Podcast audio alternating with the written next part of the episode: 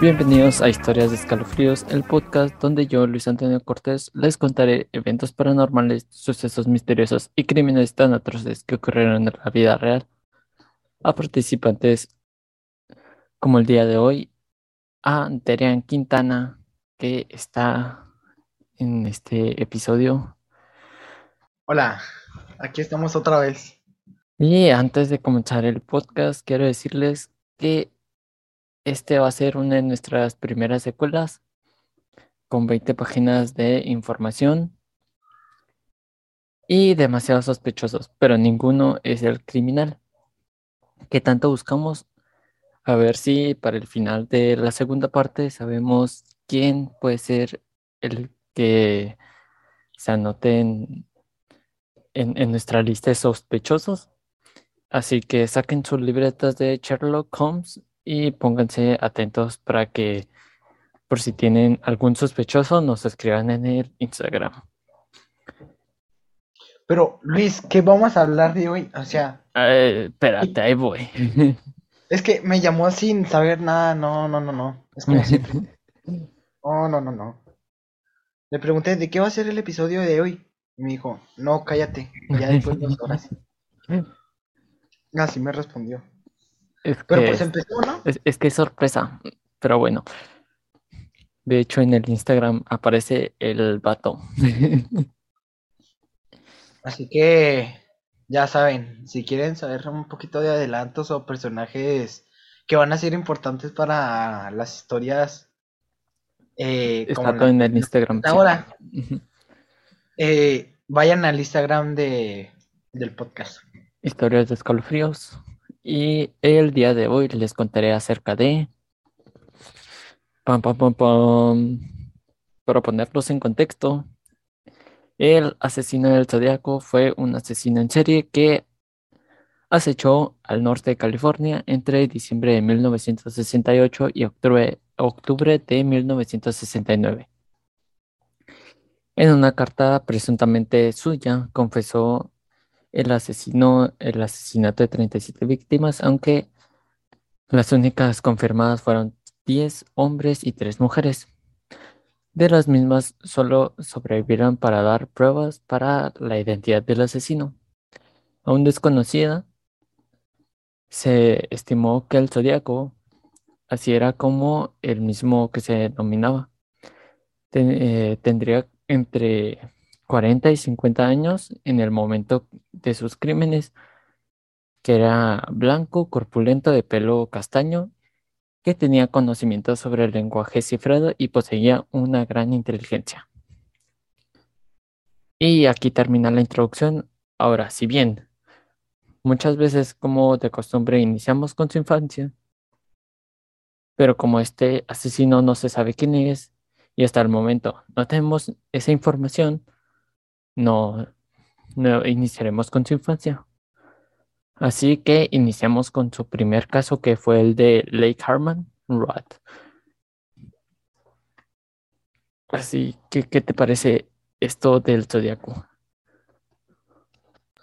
Ok. Creo que es... Espérame.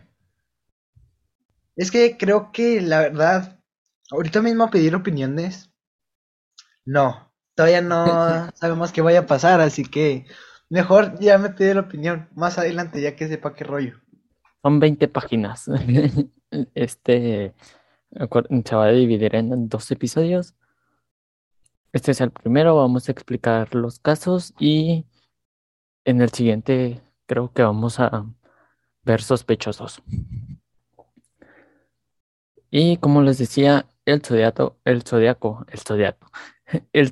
atacó a las 7 víctimas conocidas en Benicia, Vallejo, El Lago, Persella y San Francisco entre diciembre de 1968 y octubre de 1969. Las víctimas fueron 4 hombres, 3 mujeres y de edades de 16 a 29 años. A finales de 2003 tuvo lugar un impactante descubrimiento: las huellas famosas de las cartas del zodiaco no coincidían con las huellas de Arthur Lee Allen, que más adelante lo vamos a ver, pero es el principal sospechoso de todo este caso. Aunque todas las pistas indicaban que era él, porque todo él era Zodiac. Hasta tenía un reloj que decía Zodiaco. Y la identidad del asesino sigue siendo una incógnita. El Departamento de Policía de San Francisco declaró la investigación inactiva en abril de 2004, pero reabrió el caso en marzo de 2007. O sea, 3 años lo reabrieron porque llegaron unos veteranos y les atrajo esa información. Así que lo decidieron abrir temporalmente. Todavía no se sabe hasta qué año termina, pero dicen que hasta que lo encuentren. Pero sabemos que no dura cierto tiempo los casos abiertos. Y el asesino del Zodiaco atrajo la atención de la policía por el aparente asesinato aleatorio de Betty Lou Jensen y David Faraday. El 20 de diciembre de 1968, en los límites de California, la pareja celebraba su primera cita y entre sus planes pensaba asistir a un concierto navideño de Hogan, Ohio, a unas cuantas manzanas de una casa de ella. En lugar de ir directamente, decidieron visitar a un amigo y detenerse en un restaurante. Sobre las 22 horas, la pareja se estacionó en un cruce de Lake Herman. Justo en ese momento, el Zodiaco se incorporó al cruce y se estacionó al lado de ellos. Un testigo presencial pasó por ahí tiempo después y vio 2 coches. Uno de ellos, el de la pareja, vacíos, y momentos escuchó lo que pareció un disparo, pero no estaba seguro al tener la radio encendida. El Zodiaco disparó contra Faraday solo una vez en la cabeza y 5 veces en la espalda de Jensen, quien intentó huir. Sus cuerpos fueron encontrados minutos después por Estela Borges, quien vivía cerca de ahí. Dio aviso al capitán Daniels Pita y al oficial Williams D. Warder. El detective sargento Les Lumden de las oficinas del sheriff del condado Solano investigó el crimen, pero no se encontraron las pistas sólidas. Y hasta aquí el primer caso. Como que estuvo como que raro, ¿no? Me da un mal sabor de boca. Porque primero que todo, ¿quién es? O eso ya lo veremos hasta la segunda parte. Hay una lista. Pero aquí hay un libro completo. Lo vi la otra vez. Hay un libro completo donde te habla de todos los sospechosos. Pero ahorita mismo, muy, muy, muy impresionante, ¿eh? Uh-huh. Pero ahorita mismo no les digas el nombre, porque si no después lo van a estar buscando. No, que lo busquen. Pero así como que te deja mal sabor de boca, porque diablos, o sea, ¿quién es el responsable de esto? ¿Quién es el Zodiaco? ¿Por qué deja esas cartas? Como el policía, a pesar de que tenía el radio y escuchó los balazos, porque no, en vez de decir, no, déjame aseguro que sí se hayan escuchado balazos, porque no, en vez fue directo a la zona del acontecimiento y tal vez hubiera ¿Puedo tener una otra pista de quién es? Era 1968 y eran dos adolescentes. Ok. Y aparte ya era noche. Creo que casi todos suceden el 4 de julio. Y este es Día de la Independencia allá en Estados Unidos. Y muchas personas toman ese día libre a partir de cierta hora.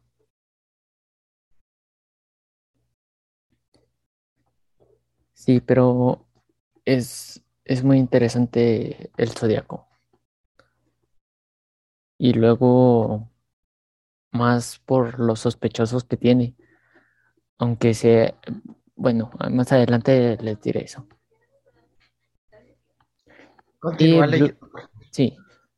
Blue Rock Springs es donde estaba Michael y Darley Fairbairn. Fueron agredidos de una arma de fuego en la madrugada del 4 de julio, ¿ves? 4 de julio de 1969 en el aparcamiento de un cómodo campo de golf en Blue Rock Springs, en Vallejo. Tan solo se encontraba a poco de más de 6 kilómetros de distancia del anterior asesinato. La pareja estaba en el coche de ella cuando a su lado apareció otro coche cuyo conductor salió para volver 10 minutos después. Una vez aparcado detrás de ellos para evitar que se escaparan, el zodiaco se acercó al coche y les alumbró directamente a la cara para cegarlos. Entonces disparó una Luger 9 milímetros que obviamente todo Estados Unidos tenía en ese tiempo una Luger 9 milímetros porque eran baratas y eran poderosas. Y a las 0:40 minutos del 5 de julio, o sea, a las 12:40, de julio de 1969, una llamada anónima efectuada por un hombre informó al Departamento de Policía de Vallejo y cito, confesó que él había hecho y que era el asesino de Jensen Faraday, asesinado hace 6 meses. La policía rastreó la llamada proveniente de un teléfono público de una estación de servicios entre la calle Spring y Towne. El zodiaco estaba a menos de 1 kilómetro de la casa de Ferry, a pocas calles de la oficina de sheriff. Ella fue declarada muerta en el hospital. Él sirvió al ataque a pesar de haber recibido disparos en el rostro, cuello y el pecho. O sea, la mujer murió y el novio o el amante, porque sí eran amantes, él sobrevivió. Y los detectives John Lynch y Ed Roos del Departamento de Policía de Vallejo investigaron el crimen. Fue detective de Jack Mullax quien remontó el caso en los años 70. El zodiaco, escrito por Robert Graysmith y publicado 17 años después del crimen, se dice que el asesino era un cliente habitual de Terian Waffles, donde Ferrin era camarera. Zodiaco, admirador de la joven, podría haberle confesado los 2 primeros asesinatos arrepentido por el temor de ser denunciado y la mató. O tal vez hizo porque ella estaba chantajeándolo. Los argumentos parecen carecer de fundamentos, a pesar de ser un argumento de la obra Zodiac Killer de 1971, que todas mis fuentes se basan en este libro junto con el de Jerry Eastman. Y también una página que es de Zodiac zodiackiller.com. Y así como una historieta publicada en Chronicle por Bill Wallace, criticando la teoría esgrimida por Robert Graysmith, que se ha indicado, de acuerdo a Graysmith, la víctima en cuestión. Darley Ferrin se comprometió en una intensa discusión con un extraño misterioso Graysmith, que se cree que es un hombre identificado solo como Lee, el apodo más frecuente usado por Arthur Lee Allen. Según el autor, la persecución del coche de Blue Rock Springs terminó cuando el desconocido se acercó al vehículo de Ferrin, procedió a abrir fuego contra la víctima. El compañero de Ferrin vivió contra una historia muy diferente y los inconformes originales de la policía refutan muy eficaces en la versión de los hechos. Y hasta aquí el segundo caso de este asesino. Y aquí empiezan una serie de cartas que se mandan al periódico. Pues primera aparición del personaje, pero al parecer salió contraproducente porque estaba cegando a las que posiblemente podrían haber encontrado al culpable de todo esto. Lo que en realidad me pregunto yo, porque si el 4 de julio se celebra ese día, ¿por qué, a pesar de que saben de que es cuando la gente toma más el día de descanso para salir y todo eso, por qué no aumentan la seguridad? Eso es lo que me llama la atención. Es que realmente no aumentan la seguridad. Y si la aumentan es en el centro de la ciudad, para donde se concentra más la gente, para ver los fuegos artificiales, porque ya ves que tiran mucho que los fuegos artificiales, o que, pues como un día en la independencia, ya ves cómo se pone también. Ajá. Haz de cuenta que era lo mismo. Ok. Sí, ya ves. Pues, por ejemplo, la feria. Ya ves que hay ferias allá en Estados Unidos y todo eso. Todo el gobierno decía, no, pues mandemos a ciertos policías a estas horas, a los que les toca transitar de noche. Y esto el Zodiaco lo sabía muy bien. Pero es que si lo sabía el Zodiaco, entonces ya tenía conocimiento de todo eso, a las horas que patrullan y todo eso, ¿no? Sí, eso... es que era muy inteligente. Ajá. Sí, te digo que dominaba otro tipo de lenguaje. Ok. Uh-huh. Sí, de hecho ahí en la página que les dije, de zodiackiller.com, ahí viene todas las cosas que quieran investigar. Lo malo es que está en inglés. Lo bueno es que pueden aprender inglés. Eso es lo bueno. Ajá. Y comienzan aquí las cartas del Zodiaco, ¿ok? El 1 de agosto de 1969. O sea, un mes después del asesinato. 3 cartas escritas por el asesino llegaron a las redacciones de Vallejo Times Herald, el San Francisco Chronicle y el San Francisco Examiner. En ellas, casi idénticas entre sí, reconocían los 3 crímenes, incluido un criptograma de 408 caracteres que desvelaba su identidad. El asesino fue muy claro, o las cartas se publicaban en primera plana, o sea, el mismo fin semana mataría a 12 personas. Los asesinatos, por suerte, no se llevaron a cabo. Por las cartas pudieron leerse en primera plana en los periódicos.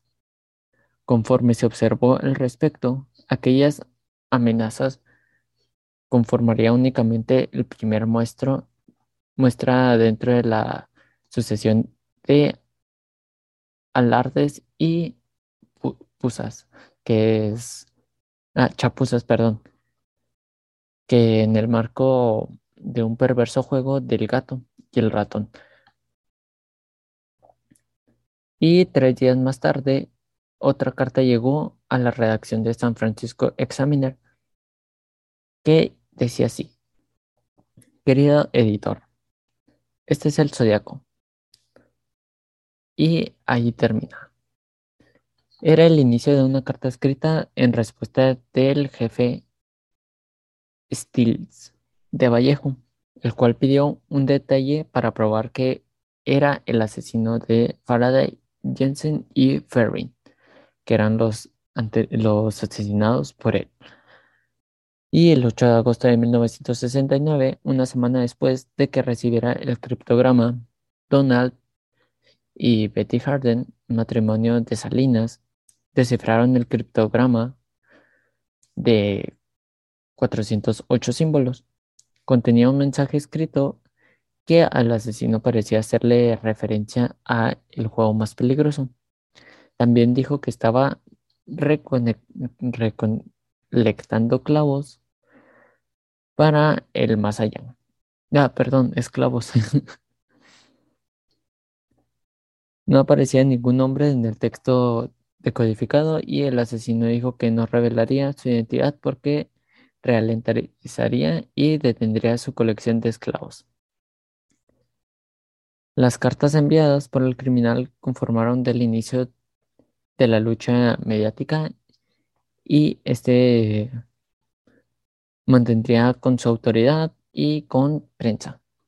De hecho, hay una película que se llama El Zodiaco, ¿no?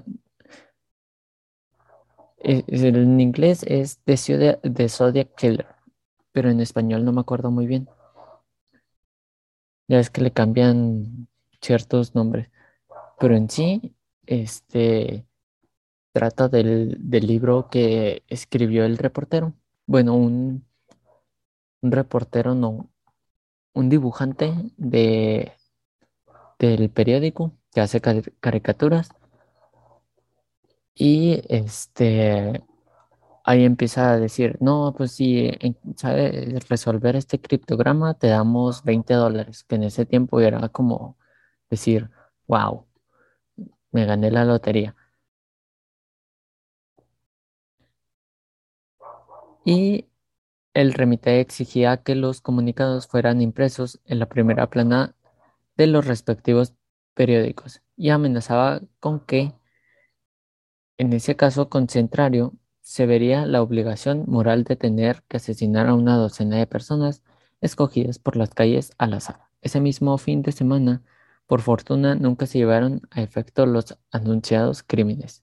Y cito: me gustaría matar gente porque es mucho más divertido que matar animales salvajes en el bosque, porque el hombre es el animal más peligroso de todos.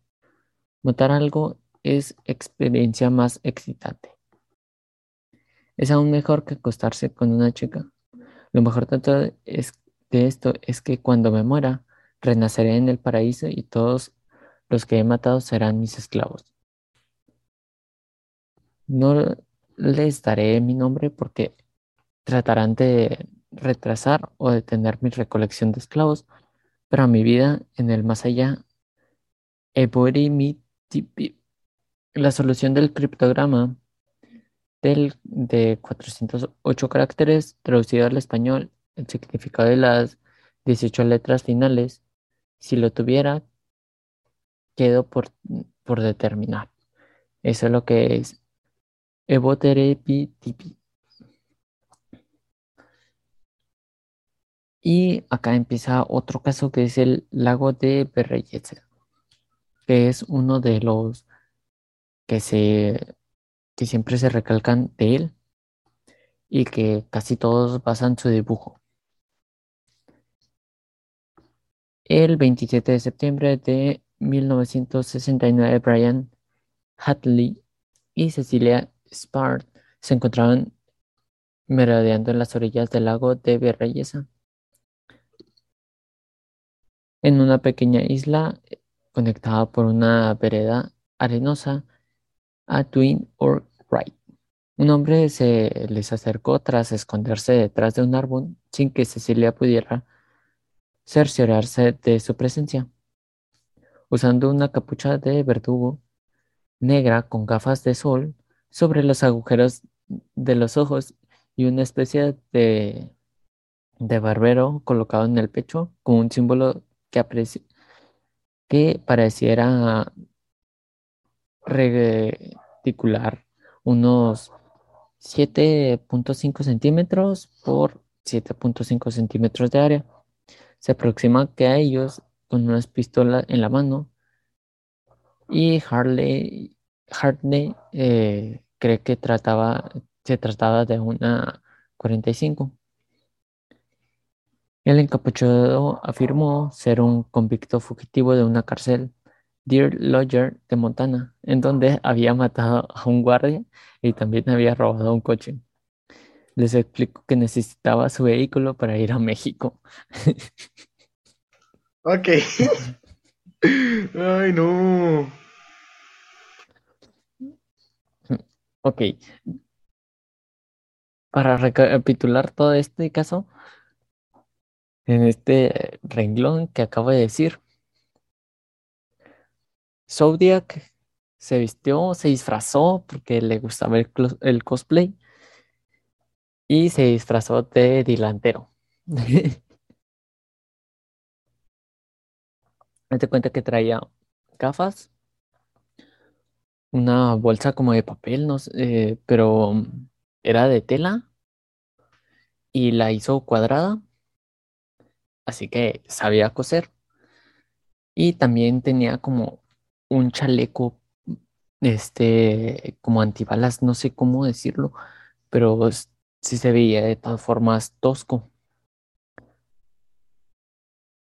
Y en el centro del chaleco estaba el símbolo que él siempre dibuja, que es un círculo y un más en medio, más grande que el círculo.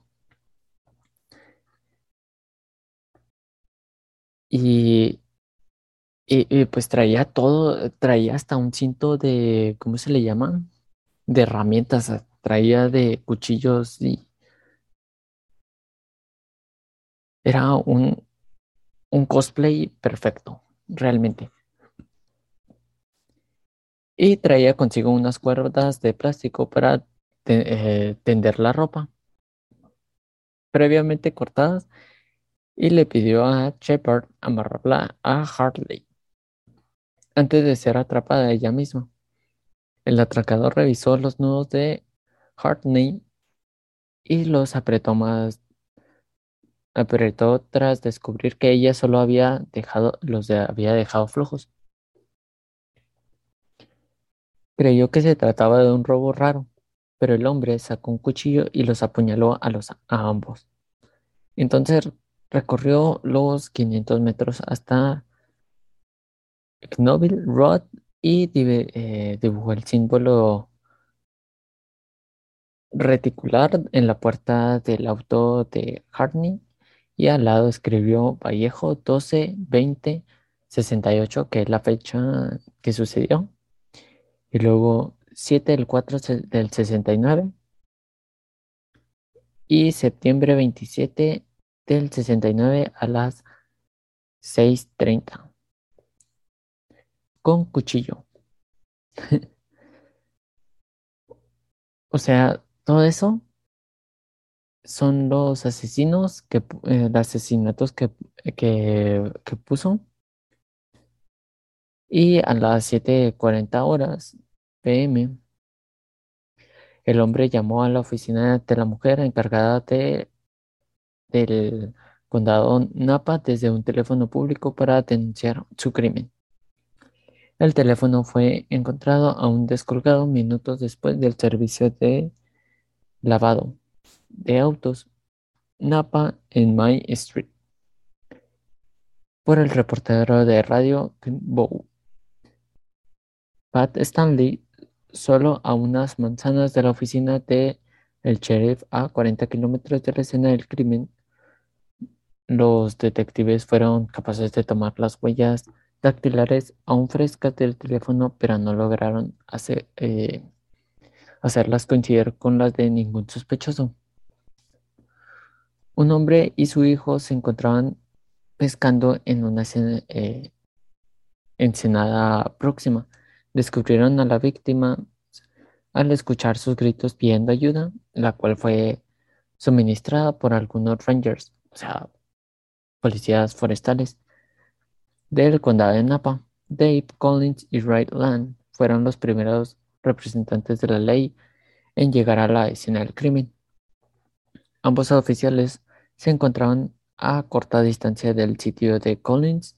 Se encontraba en su coche de patrulla en el área de Beach Springs, a casi 30 kilómetros de ahí, mientras que Land se encontraba en Santa Elena.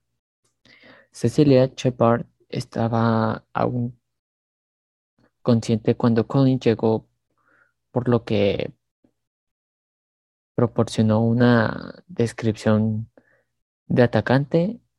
Hartley y Shepard fueron trasladados en la ambulancia al hospital Queen Valley, ubicado en Napa. Shepard entró en coma durante el trayecto del hospital y nunca recuperó la conciencia.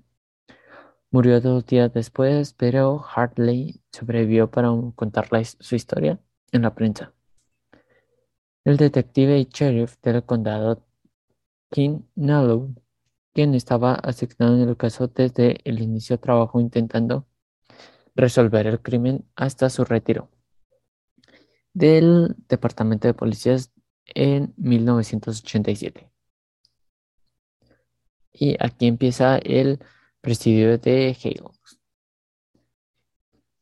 El 11 de octubre de 1969, un hombre abordó un taxi de Paul Stein en el cruce de las calles Manson y Garrett de San Francisco y le pidió que lo llevara a las calles Washington y Maple de la comunidad vecindaria del Presidio Hale.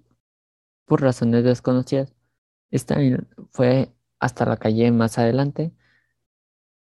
El hombre disparó a la cabeza con un arma calibre 9, entonces agarró sus llaves de auto y su cartera y le quitó la camisa. Fue visto por 3 adolescentes que estaban del otro lado de la calle a las 9:55, que llamaron a la policía mientras él, después de caminaba unas manzanas hacia el norte. La policía llegó minutos después y los jóvenes testificaron explicando que el asesino aún se encontraba 2 manzanas adelante de la escena del crimen. El oficial Don Fogg, quien también había respondido a la llamada del auxilio, observó a un hombre blanco caminando por la acera y que después subía a una escalera que conducía a una casa ubicada al lado del norte de la calle. El encuentro duró solamente 5 o quizás 10 segundos. Su compañero Eric Salman no vio al hombre. La radio les alertó que buscara a un sospechoso de piel negra y no a un individuo caucásico, así que no tuvieron motivo para detener al hombre y pasaron al lado de él sin detenerse. Así que otro caso de mala comunicación entre la policía. La verdad, yo no esperaba mucho de la policía, ¿eh? No esperes mucho. Sí. Porque a partir de ahorita vas a ver que la policía no hizo nada. Fueron los detectives y las personas que les gustaba investigar. Pero esas personas, pues, les llamaban en la noche.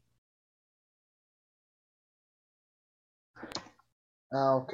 Sí, haz de cuenta que si tú investigabas acerca del zodiaco o querías más información de él para poderlo atrapar, él te llamaba a tu teléfono de la casa y no dejaba de sonar. Y te llamaba y te llamaba y nada más escuchaba él así, todo lo que duraba la llamada. Así que muchas personas lo que hacían era colgar y descolgar otra vez el teléfono para que no los volvieran a llamar. O a veces hasta cortaban la línea.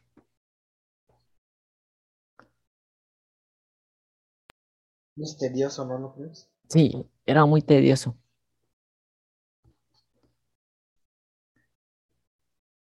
La confusión de las descripciones han permanecido sin explicación hasta la fecha. Cuando llegaron a la calle Cherry, fue informado que estaban en efecto buscando a un sospechoso blanco. Se dio cuenta de que había pasado al lado de un asesino.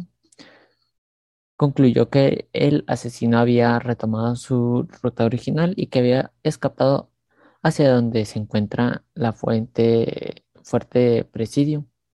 Se dieron a la tarea de buscarlo, pero el asesino desapareció. Se esfumó otra vez. La búsqueda continuó, no se encontró nada. Los tres adolescentes testigos trabajaron con un criminalista para elaborar un retrato robot, que es de estos que tú les dices, no, pues era así, tenía unos lentes, algo así. Pero no se le dice retrato hablado porque el retrato hablado es cuando no ves a la persona, solo la describes así como que puede tener lentes, puede tener cabello. Y a los pocos días regresaron para la elaboración de un segundo retrato. Fue el hablado. La edad del zodiaco fue estimado entre los 35 y 45 años de edad. Los detectives Bill Armstrong y Dave Toschi fueron asignados en el caso del Departamento de Policías de San Francisco. Al finalizar, investigó y estimó por lo menos 2.500 sospechosos en un periodo de año, porque todos tenían el mismo corte militar, tenían las gafas que eran las de moda, tenían también muchos de los hombres blancos de esa edad eran de esa misma estatura, robustos, eran muchas personas, así que no podían decir, ah, tú eres zodiaco, ah, tú también eres zodiaco, puede ser Terian un zodiaco, o Luis puede ser el zodiaco, o el pájaro que me está viendo por la ventana. Uh-huh. Porque toda América, dime qué persona no es robusta, tiene lentes, corte militar y es blanco. Estás describiendo más o menos un 75% de la población.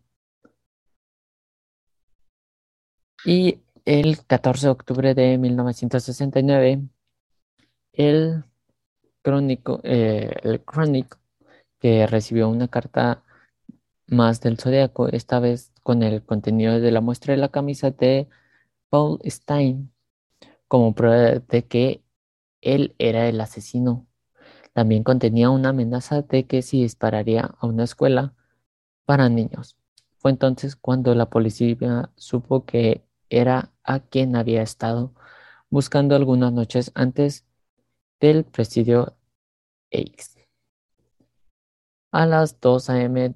del 20 de octubre de 1969, a quien afirmó el zodiaco había llamado al Departamento de Policía de Oakland exigiendo que uno de los dos prominentes abogados, F. Lee Bailey y O. Melvin Bailey, apareciera en el show de televisión de Mesa de Explosiones de Jim Boran. Por la mañana, Bailey no pudo asistir, pero Bailey se presentó en el programa. Dunbar pidió a los telespectadores mantenerse las líneas telefónicas abiertas y entonces algún afirmado ser zodiaco llamó varias veces y dijo que su nombre era Sam. Bailey aceptó encontrarse con él en Daly City, pero el sospechoso nunca apareció. Los oficiales de la policía que anteriormente habían escuchado el zodiaco escucharon la voz de Sam y concluyeron que él no era el zodiaco. Por las llamadas subsecuentes del sospechoso hizo que a Bailey fueran rastreados y provenían del Hospital Estatal de Napa, en donde se supo que Sam era un enfermo mental. Así que los enfermos mentales de 1968 llamaron a un programa donde se estaba poniendo muy serio. Y pues dijeron, se me hace muy gracioso. Y el 8 de noviembre de 1969, el Zodiaco envió otra mismísima carta con un criptograma consistente de 340 caracteres. Y el 9 de noviembre del mismo año envió otra carta de 7 páginas en la cual aseguraba que dos policías lo detuvieron y hablaron por el espacio de 3 minutos después de haber disparado en contra de Stein. Extractos de una carta fueron publicados en el Chronicle el 12 de noviembre, incluyendo la declaración del Zodiaco de ese mismo día. Y Fork escribió un memorándum explicando lo que había sucedido esa noche. Muchas soluciones posibles fueron sugeridas, pero no fueron aceptadas, ya que se alejaban de las convenciones de codificado. Finalmente, el 5 de diciembre de 2020, o sea, ya casi un año de que se decodificó el criptograma de 340 caracteres, o sea, son ya 52 años. Un grupo de aficionados, y cito, esto era lo que decía el de 340 caracteres. Espero que se estén divirtiendo mucho en tratar de atraparme. Ese no era yo en el programa de televisión, lo cual trae a colocación algo sobre mí. No tengo miedo de las cámaras de gas, porque me enviarían al paraíso. Todo más pronto, porque ahora tengo suficientes esclavos que trabajarán para mí, donde todos los demás no tienen nada cuando llegan al paraíso. Así que tienen miedo de la muerte y yo no tengo miedo porque sé que mi nueva vida será fácil en el paraíso de la muerte. El criptograma de 340 caracteres descifrado el diciembre de 2020 y el 20 de diciembre de 1969, volvemos atrás 52 años, el Zodiaco le envió una misiva a Bailey incluyendo una muestra más de una camisa de Stein. El Zodiaco afirmó que quería que Bailey lo ayudara.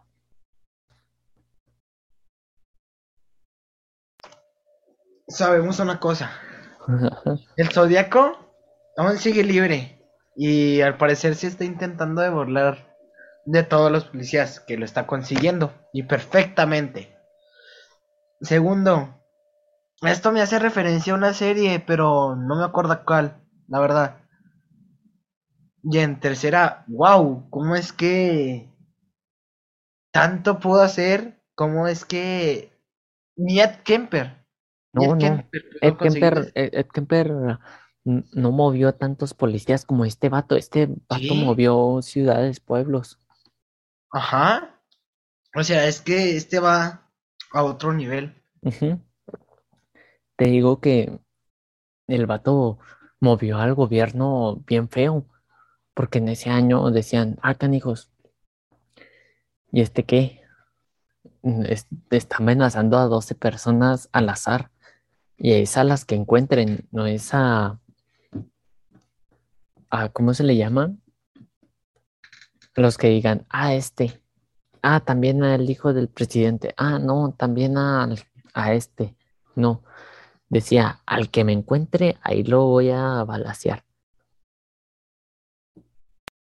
Sí, o sea, ahorita mismo podemos decir que tiene muchas bolas ese vato. Sí, sí, muchas, bastantes. Muchas. Que hasta, no sé si más adelante mate algún oficial o algo así, no sé, es que ya no sé qué esperarme de él. No mata a ningún oficial porque eso lo revelaría más, porque dirían, ah, iba contra este vato y este vato ya lo conocíamos de la policía y se juntaba con estos y con estos y con estos y con estos. Ya por lo menos ya saben de dónde salir. Pero el modus operandi que él hacía era agarrar gente al azar. Dios mío. Y también cómo los convencía. No, movía masas. Y aparte, bueno, más adelante verás que hasta dijo a la prensa, a las personas que no se pongan un pin mío, que era, pues de los pines que tengo en la mochila. Si no se ponen el símbolo que tengo, a esos los voy a matar. Toda la gente traía uno. Todo se enfriega, ¿no? Sí, sí. Sí, a todos los tenían aquí en su palma de la mano. Y hasta la televisión lo tenía. No, pues el vato lo consiguió y perfectamente. Sí, hizo lo que muchos asesinos no hicieron. Wow, pero, wow. Pero siguiendo con esto, sigue el capítulo de Modesto, que es durante la noche del 22 de marzo es 10 días después del 12, perdón, de 1970. Caitlin Jones iba en un auto de San Bernardino a Petaluma, que si vieron la película, creo que todas estas escenas vienen ahí muy perfectamente. Y creo que no viene, no, creo que sí viene este acontecimiento, pero ya sucede casi al final de toda la película.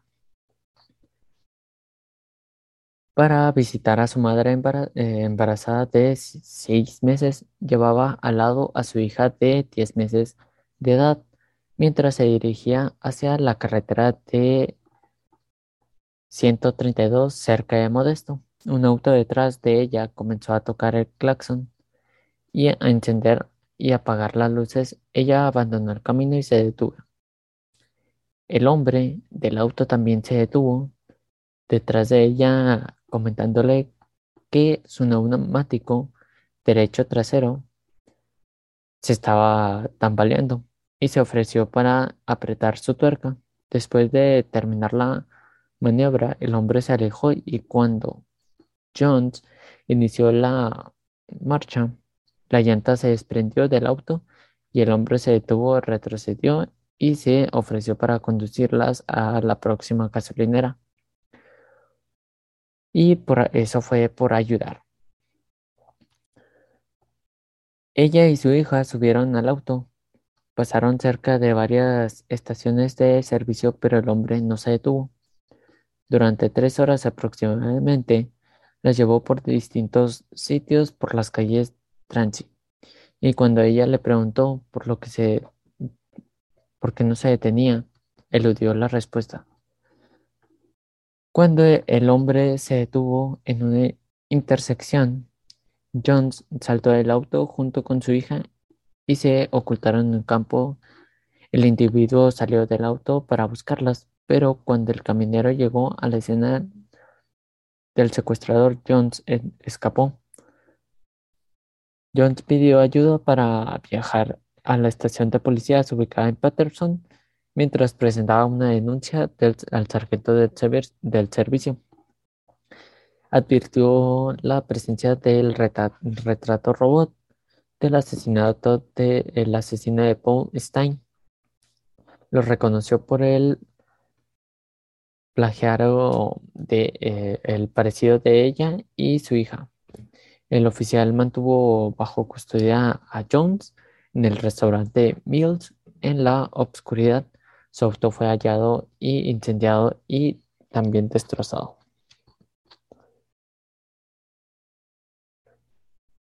Hay muchas coincidencias que el secuestro de Jones, las afirmaciones de que el individuo había amenazado con matarlas mientras manejaba, son discutidas al menos con un uniforme oficial. Jones contó con su historia a Paul Ever del Chronicle, indicando que su secuestrador abandonó el auto y las buscó en la oscuridad de una linterna.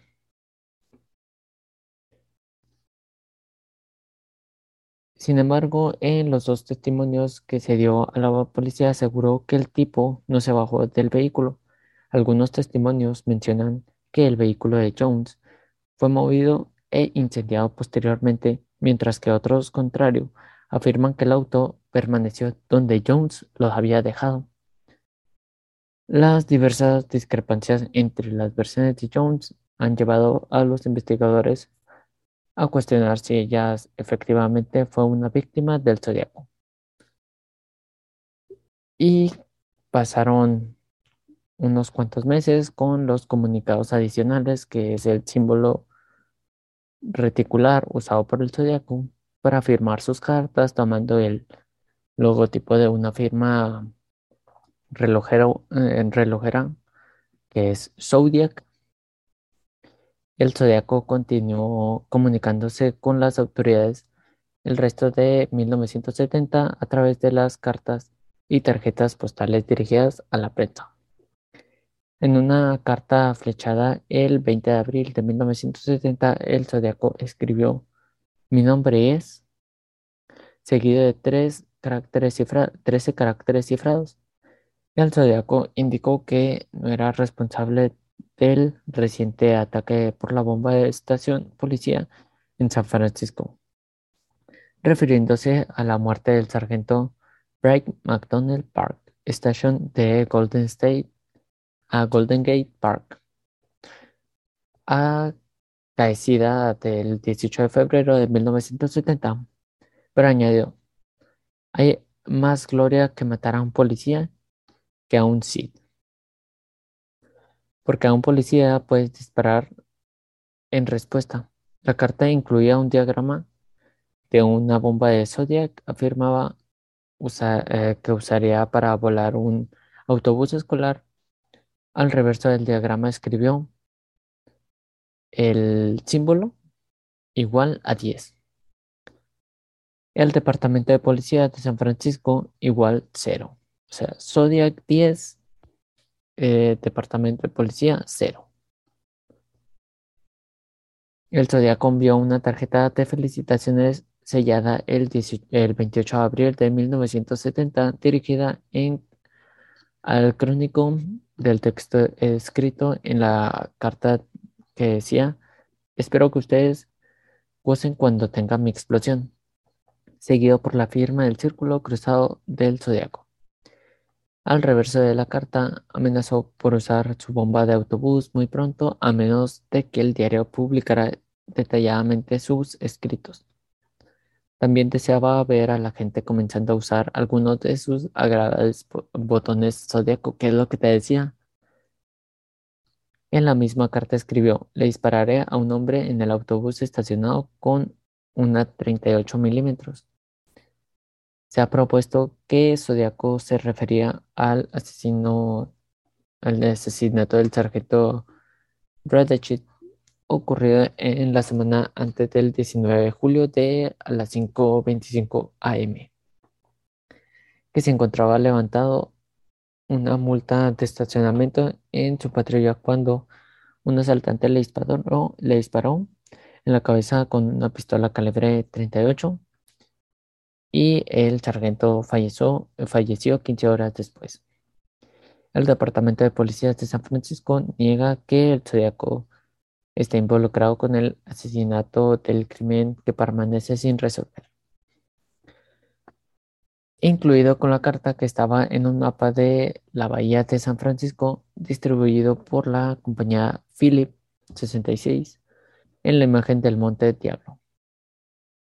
El Zodiaco dibujó un círculo cruzando similar al que... Ay, me perdí.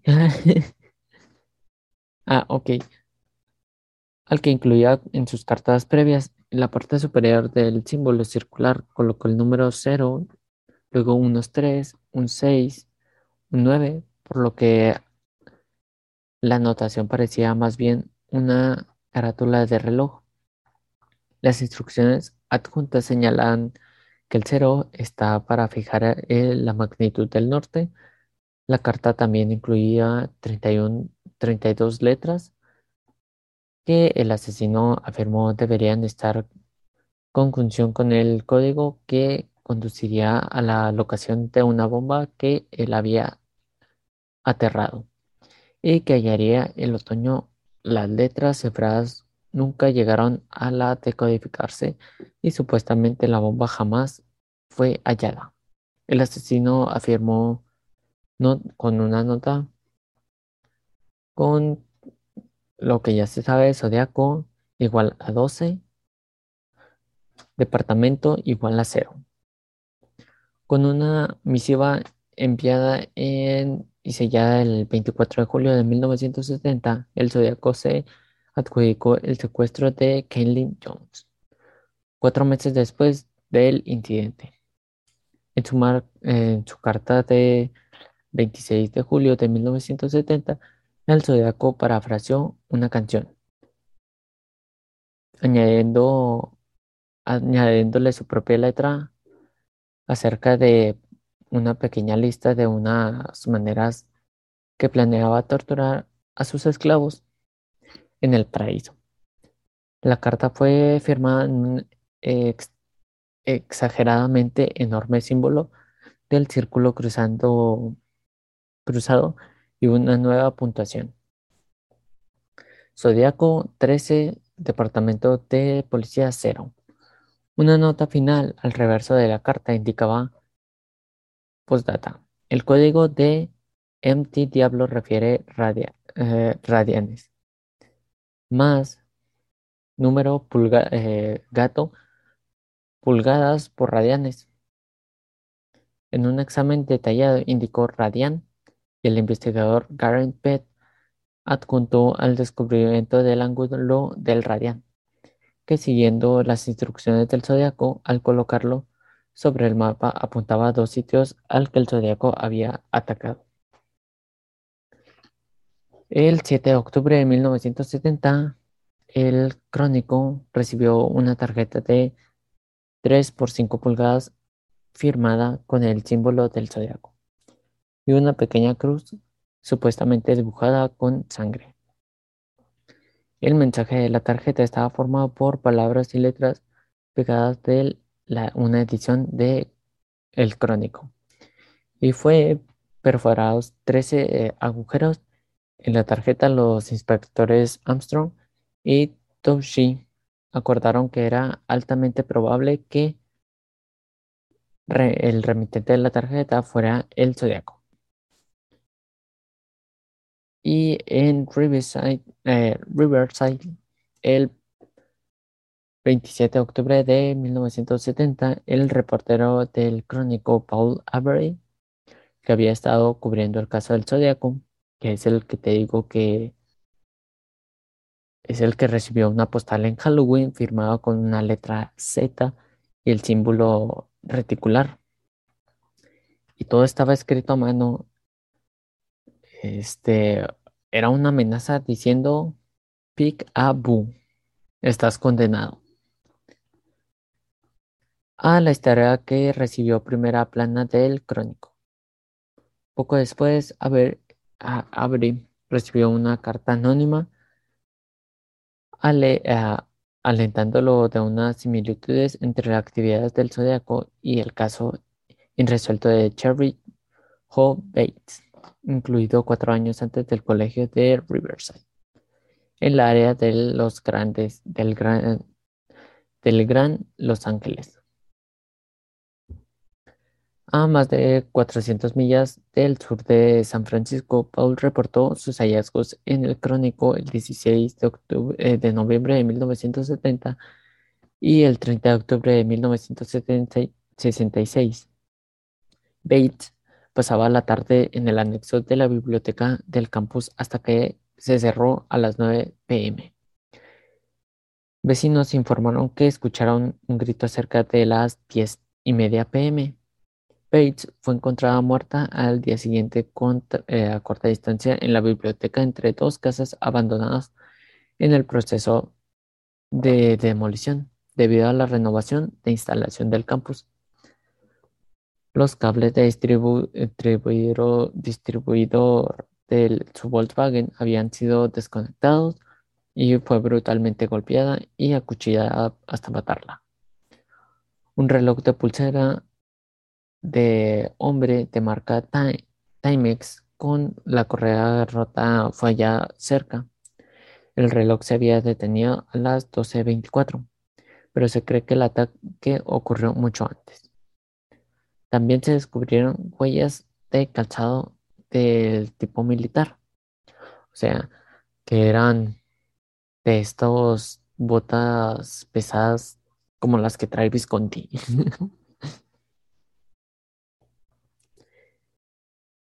Y un mes después, del 29 de noviembre de 1966, las cartas escritas a máquina idénticas fueron enviadas a la policía de Riverside, a Riverside Press Enterprise, titulado La Confesión.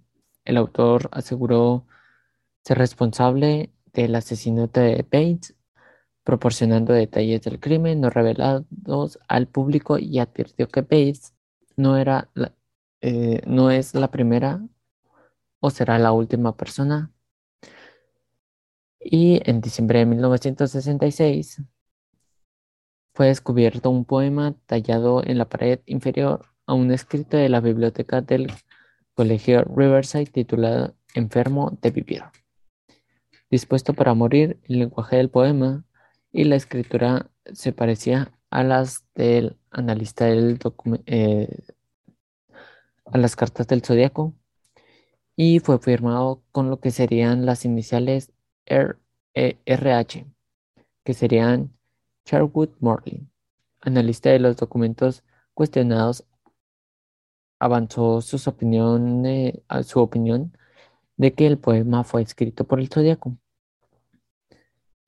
Y el 30 de abril de 1967, exactamente 6 meses después del homicidio de Bates, tanto del padre Cherry Joseph como Diario Press Enterprise y la policía de Riverside recibieron cartas casi idénticas.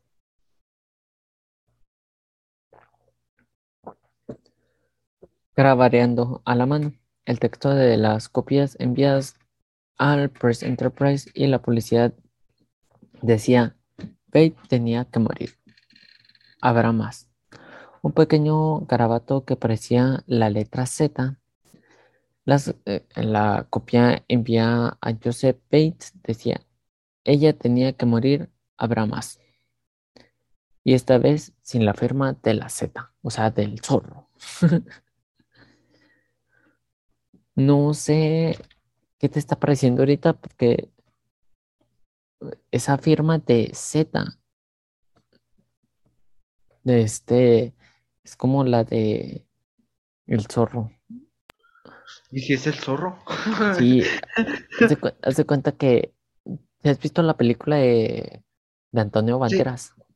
Sí, sí, sí, sí. La del vato que se viste de negro, ¿no? Sí, sí, sí. Que hace una Z con su espada y así bien chido. Sí, haz de cuenta que era el Zodiaco, en pocas palabras, así. En todo firmada, en todo firmaba Zodiac, así, pum, pum, pum. Sí. Bueno, es que si te fijas, no puede ser el zorro. ¿Por qué? Porque las dos cosas porque si te fijas, los dos acontecimientos pasaron en fechas distintas, muy distintas. Uno en 1966 y otro en 1969. Uh-huh. Y la segunda, el personaje para mí se me hace verdaderamente un genio, porque a pesar de que tiene a todos ante sus pies, sigue insistiendo en no revelar quién es, porque saben de que lo van a mandar a matar. No solo mandar a matar, lo encarcelan, le dan pena de muerte. Pero es que, si te fijas, es que también no es como que la policía haga algo tan útil como para hacer eso. ¿Sí me entiendes? Porque viendo las habilidades y viendo el riesgo que es, nadie se lo va a querer acercar. Nadie. Ni se le va a querer oponer.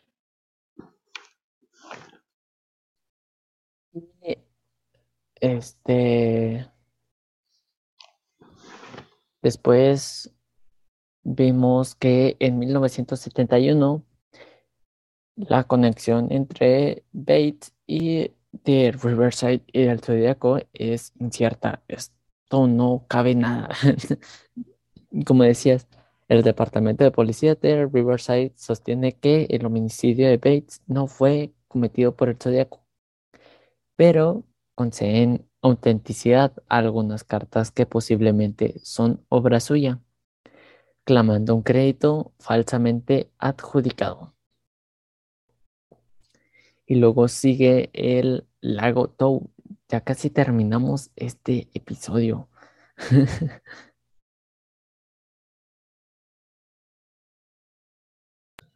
Así que... ¿Pero nos vas a dejar con el suspenso así? ¿En serio?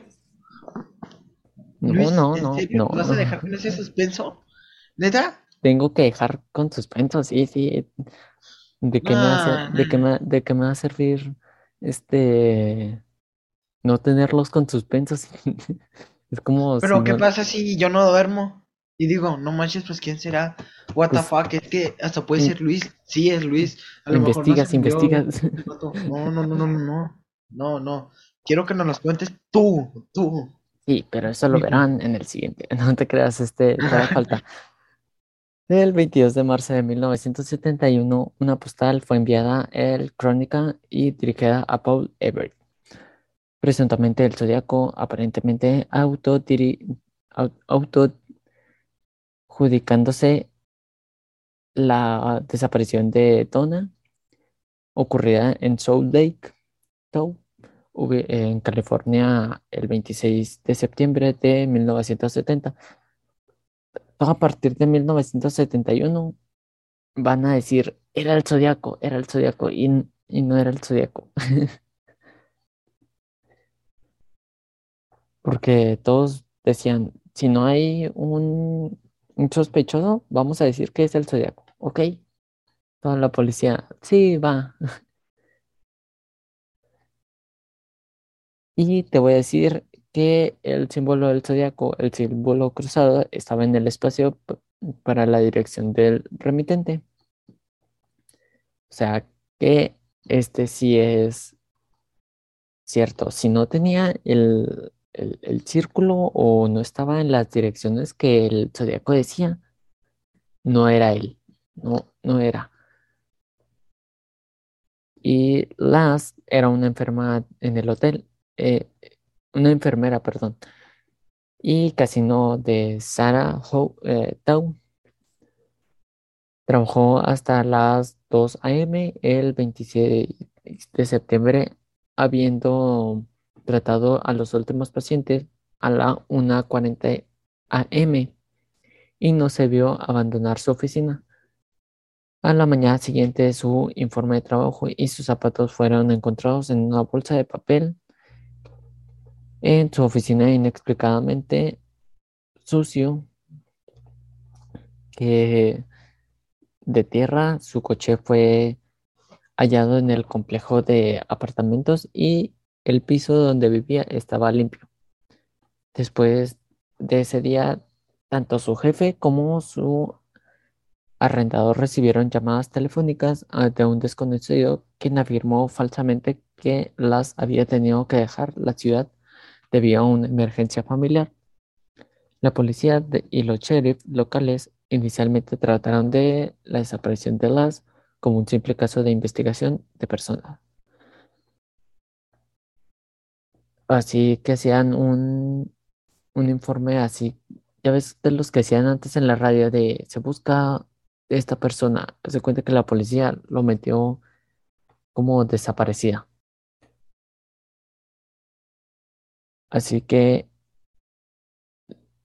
sospechando que simplemente se había marchado, Las nunca fue hallada, lo que parecía que era una tumba, lo que parecía que era una tumba fue descubierta cerca de Klein, Tompolong, en California, el terreno de Sierra Club, pero excavarla solo se encontró un par de anteojos para el sol. Así que no se sabe nada de su paradero, ni dónde murió, ni nada. De hecho, ni hay papeles que... Ya ves que hasta te piden... Allá en Estados Unidos te piden papeles para todo. Hasta cuando mueres te dicen, necesitamos papeles de dónde murió, por qué causas murió, dónde lo enterraron y todo eso. Aquí no dicen nada. Hazte cuenta como que la mataron o no sé qué pasó, se suicidó, pero nunca supieron dónde. Así que es un caso muy afuera del zodiaco. Yo eso es lo que diría, pero quién sabe. Y como decías tú, juega mucho con la mente del zodiaco, porque ya ves que solo se encontraron un par de anteojos para el sol, que yo digo que eran los que utilizó el zodiaco cuando mató a las primeras 3 personas en el lago. Y después en Santa Bárbara sigue una historia que se parecía a la de Vallejo Times. El 13 de noviembre de 1972, y el sheriff detective Bill Barkley teorizó que el asesinato de una joven pareja perpetrado con el condado de Santa Bárbara habría sido obra del zodiaco. ¿Ves? Todo dicen zodiaco. Sí, es que literalmente ya es una figura pública para todos, y en ese entonces el terror pues abundaba ahí. Sí. En ese entonces, sí, o sea, no podías andar sin tu insignia, que para ese entonces era insignia, porque si no, él te venía a matar. No, es que no.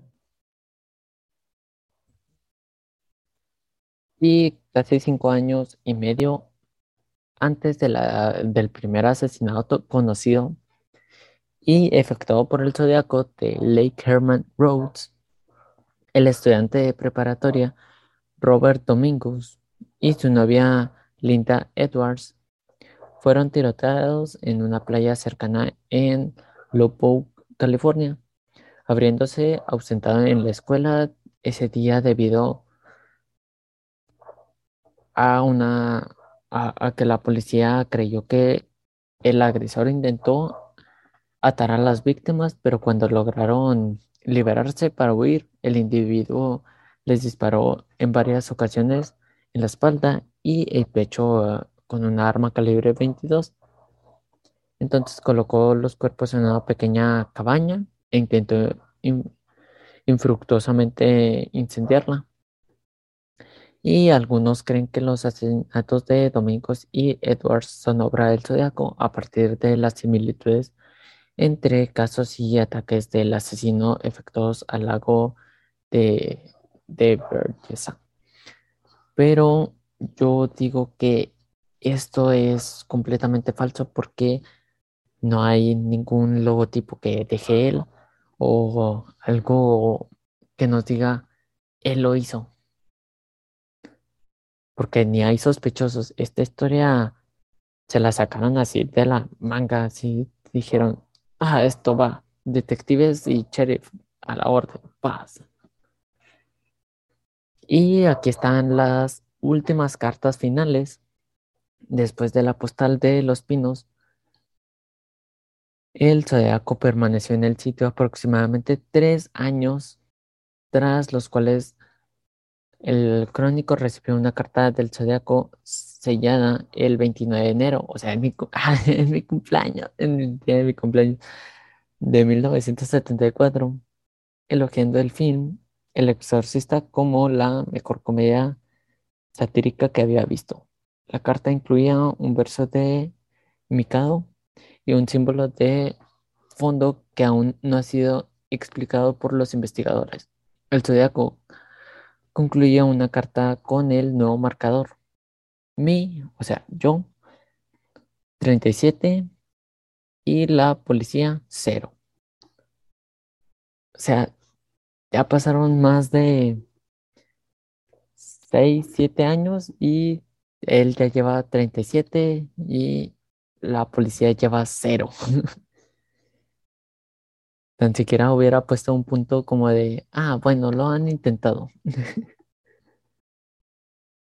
El crónico recibió otra carta señalada el 14 de febrero de 1974, informando a la editorial que las iniciales para el ejército Sin Bones de Liberación, deletreadas el nórdico antiguo, significaba mátalas.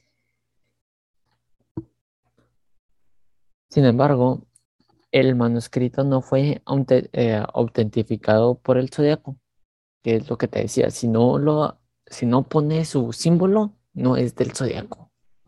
Es de un imitador falso, de alguien que quiere replicar lo mismo, pero no le sale. Y otra carta recibida en el crónico, señalada el 8 de mayo de 1974, presentaba una queja de que el film Van Lab era una glorificación del asesinato y pedía a diario retiraba la publicación de la película, filmando solamente un ciudadano y una letra. El tono y la ironía superficial son similares a las comunicaciones previas del Zodiaco. Que todo se va apuntando como que si es que es Allen. Aunque no lo sabemos. Aunque no lo sabemos, exacto. Pero algo que se sabe es que Lee Allen trabajaba en un cinema y pues más o menos ahí va, ¿ok? Y el crónico recibió una carta anónima sellada el 8 de julio de 1974 quejándose de uno de sus columnistas, Marco Spenley. La carta fue firmada por el fantasma rojo con rabia. Y la autoridad del Zodiaco es aún debatida. Otros 4 años pasaron sin comunicación, supuesta o verificación del Zodiaco. Yo digo, ya estaba aburrido el Zodiaco, ya. Dijo, ya me aburrí, ya quiero mandarle unas cartas a estos vatos, así que vamos a intentarlo otra vez. y el 24 de abril de 1978 inicialmente fue dada por auténtica, pero declarada una farsa por otros tres expertos 3 meses después. Sin embargo, años recientes, la carta ha sido considerada por algunos departamentos como auténtica. Se creyó que Toschi, el detective de homicidios del Departamento de Policía de San Francisco, quien estuvo en el caso de la muerte de Stein, porque Stanley es otro vato, fue el autor de la carta y el autor Amistad de Pauline, la que considera similar a la carta de un fan que recibió en 1976, y cree que Toschi, mientras que admiró el haberse escrito la carta como fanático a Maupin, Toschi negó haber escrito la carta del zodiaco y quedó libre de cargos. La autenticidad de la carta permanece sin verificar, y el 3 de marzo del 2003 se reportó una tarjeta postal navideña enviada al crónico señalada en 1990 en Eureka, California. Fue descubierta en unos archivos de foto en el asistente editorial David King. Dentro del sobre, junto a la tarjeta postal del estado, copia fotostática de los de 2 llaves de servicio postal que Estados Unidos en un llavero magnético. El manuscrito y el sobre aparece la huella del zodiaco, pero fue declarada no auténtica por el analista forense Lloyd Portman. No obstante, no todos los expertos en el tema están de acuerdo con el análisis. No hay dirección de remitente o una firma, el círculo cruzado, y no está el Departamento de Policías de Vallejo para análisis posteriores. Pero esos detalles de sus obras y atrocidades trataremos de descubrir quién es el zodiaco. Se las contaré en el próximo capítulo. Y hasta aquí el episodio del zodiaco. Espero que les haya gustado. Ay, me pasé. Llegó mi parte favorita. Ajá. En la que dijiste, ¡ay, mi día de cumpleaños! Es que caí un 29 y luego lo felicitaron. Sí. No, pero eres un maldito, ¿cómo nos dejas con ese suspenso? No. Es que lo tengo que dejar con suspenso porque no va a alcanzar.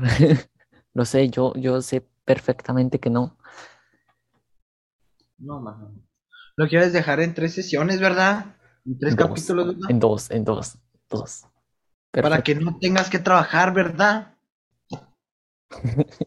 ¿Cómo sabes cosas tú? Ay, no. Y eso que no estoy en tu casa, ¿eh? O puede ser que sí. No estás en mi casa. O a lo mejor sí. No, el perro ya hubiera ladrado. O a lo mejor no. Y hasta aquí el episodio del zodiaco. Espero que les haya gustado y no se olviden de compartirlo y darle una vuelta por el Instagram de Historias de Escalofríos, donde estaremos publicando cosas nuevas todos los días a partir de hoy. Se los juro completamente, porque hemos estado inactivos, porque no se hace el podcast o por cosas así, porque tenemos escuela, exámenes. Creo que del 7 al 13 no vamos a subir contenido, pero a partir de hoy sí. Completamente. Sí. Esta semana pónganse atentos. Sí. Y gracias y hasta luego. Por cierto, una cosa que quieras decir, Terian, aparte de la fecha de mi cumpleaños. No. Interesante. ¿Estuvo bueno el episodio? ¿Te gustó? Sí, estuvo muy bueno. está muy bien porque el siguiente también está muy bueno. Ya lo terminé hoy. Lo sé perfectamente. Ay, Dios mío. Y hasta aquí. Gracias por ver y sintonizarnos. Mil gracias, la neta. Y adiós.